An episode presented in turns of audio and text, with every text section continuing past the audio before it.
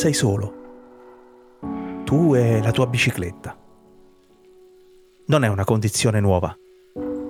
Sei solo anche in fuga quando si scappa dal gruppo, alla ricerca di qualcosa. Non sempre è chiaro cosa, a volte è una vittoria, una maglia di un certo colore, la gialla, la rosa, l'arcobaleno. Altre volte si scappa per un'avventura. Sei solo anche in coda, alle spalle di tutti, quando gli altri vanno forte tu no, tu non ne hai. La strada si è ingrossata sotto i pedali, si è gonfiata come si gonfia la fatica.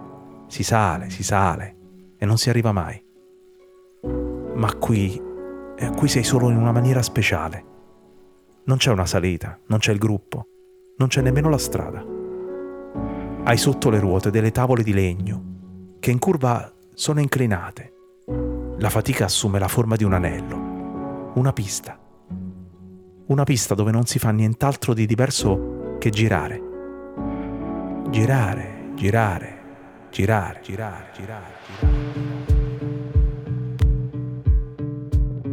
Non hai nessuno da battere, nessuno da inseguire, nessuno da superare. I tuoi avversari sono lo spazio e il tempo. Non esiste nemmeno una linea del traguardo. Hai 60 minuti in bicicletta davanti a te e dentro devi metterci quanti più chilometri potrai, più di tutti quelli che ci hanno provato prima. Lo chiamano record dell'ora. Tu e la tua bicicletta. Lo spazio, il tempo, la pista. Sei solo e ti chiami Francesco. Ti chiami Francesco Moser.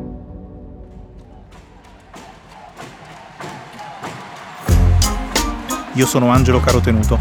Ogni mattina curo la newsletter Lo Slalom e questo è Rimbalzi, un podcast prodotto da Cora Miglia.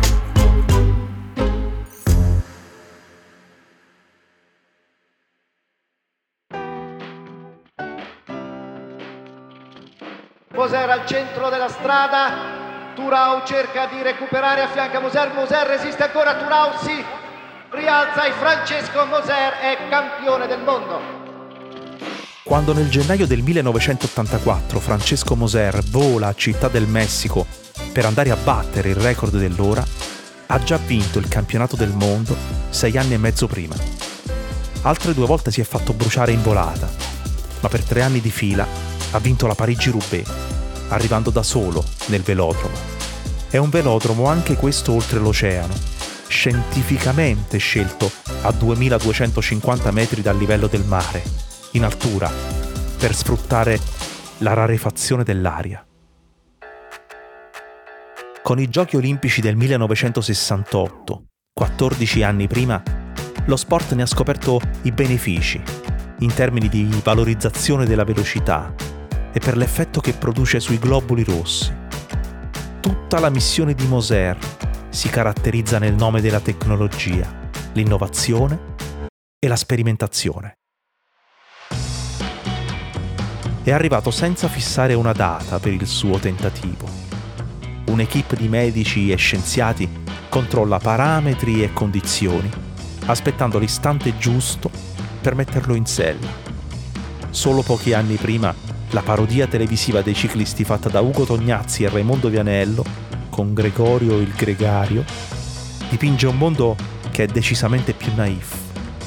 Un mondo nel quale il ciclista al traguardo saluta la mamma e le dice di essere felice per essere arrivato uno.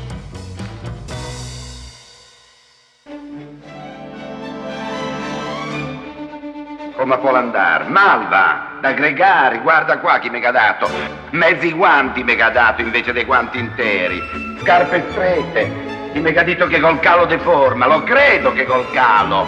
Go quattro calichi sulla scarpa, go. Con Moser invece ci sono un fisiologo, un biochimico e un biomeccanico. Gli hanno stravolto l'alimentazione fa una colazione prefabbricata con delle bustine, cereali, vitamine, fruttosio, uvetta, nocciole tostate, malto, miele, latte. Pranza riso e cena all'italiana, con un primo, un secondo, un contorno, un dessert. Lo hanno vestito con un body aerodinamico. Ha i guanti incorporati, le scarpe fuse nel pedale. Il casco è una calottina di seta che pesa 83 grammi. Non si è mai visto nulla di simile nel ciclismo, non si è mai vista soprattutto una bicicletta così.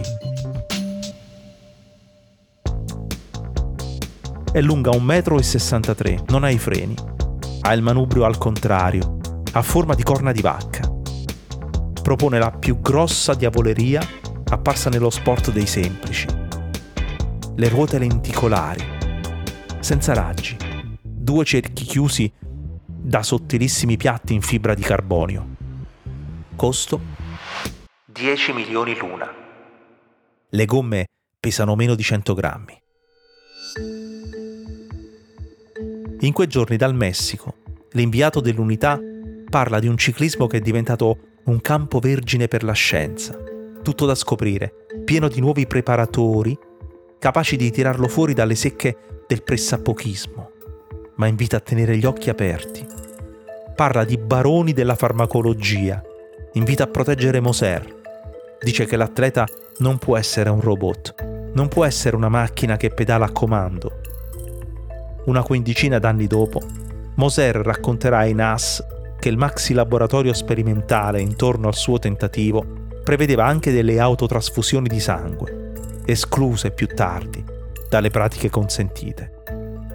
Mario Fossati, uno dei cantori del ciclismo nell'età classica, scriverà su Repubblica che il ciclismo ha voltato pagina. Le antiche regole dell'antico sport, dice, ne usciranno sovvertite. Le antiche regole dell'antico sport attribuivano al record dell'ora i codici del melodramma. Rappresentava per un corridore la sublimazione della sua carriera una sorta di elevazione in senso morale, dopo aver ottenuto tutto, o quasi. La sintesi spirituale di un percorso. Ecco, quella che nello sport si chiama consacrazione, come se fosse un dono su un altare.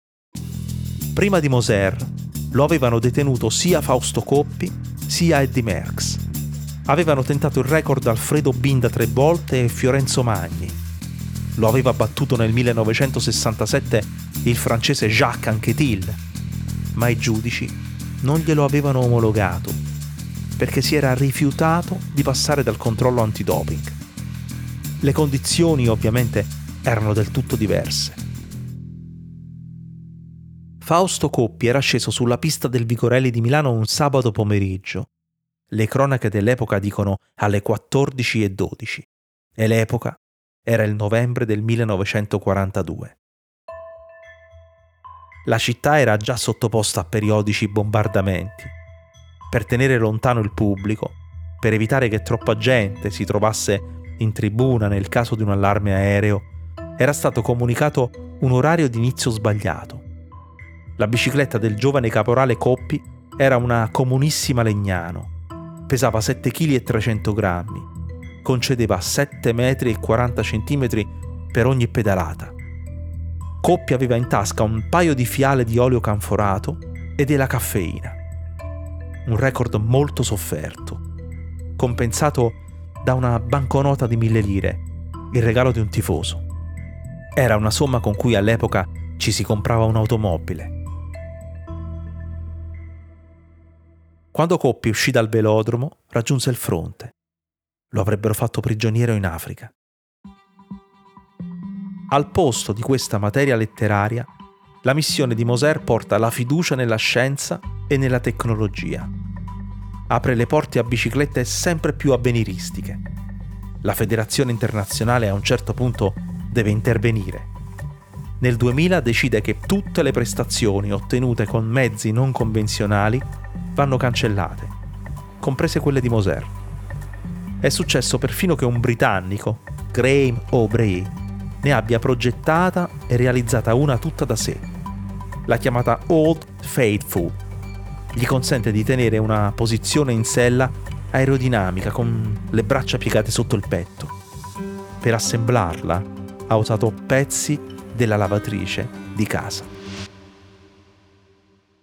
In due tentativi nel giro di pochi giorni Moser ha sfondato prima il muro dei 50 km all'ora, poi quello dei 51, per la precisione 51 e 151. Oggi è l'etichetta dei vini che produce con la sua famiglia. Il velodromo di Città del Messico è pieno di tifosi trentini. Hanno pagato 2 milioni e mezzo di lire per il viaggio. Moser si è svegliato alle 7. Ha evitato l'intasamento del traffico al mattino di Città del Messico. Ha visto mucchi di persone dormire sotto uno scialle sul marciapiedi, altre sotto gli alberi, con i sogni impastati di smog e di miseria. È arrivato sulla pista alle 9.05 si è riscaldato correndo 42 km dietro un motore, ha preso i soliti fiocchi, i soliti succhi, ha messo la bimba a giocare sul prato, ha salutato il CT della nazionale di calcio Enzo Berzot, che si trova in Messico per cercare il luogo giusto dove portare l'Italia in ritiro ai mondiali, due anni dopo. Moser ha atteso il momento in cui la temperatura è quella giusta, le pulsazioni a 57, la pressione massima a 128 e la minima a 65. Aveva previsto di dare 104 pedalate e mezza al minuto, con un rapporto che gli consentisse di sviluppare 8 metri 170 per ciascuna. Fa un po' meno, ma gli basta. È record.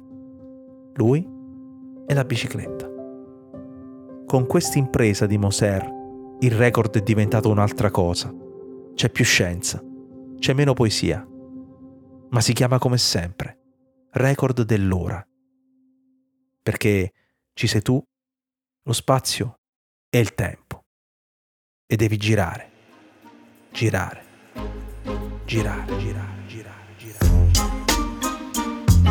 Rimbalzi è un podcast di Angelo Carotenuto prodotto da Cora Media la cura editoriale è di Francesca Milano.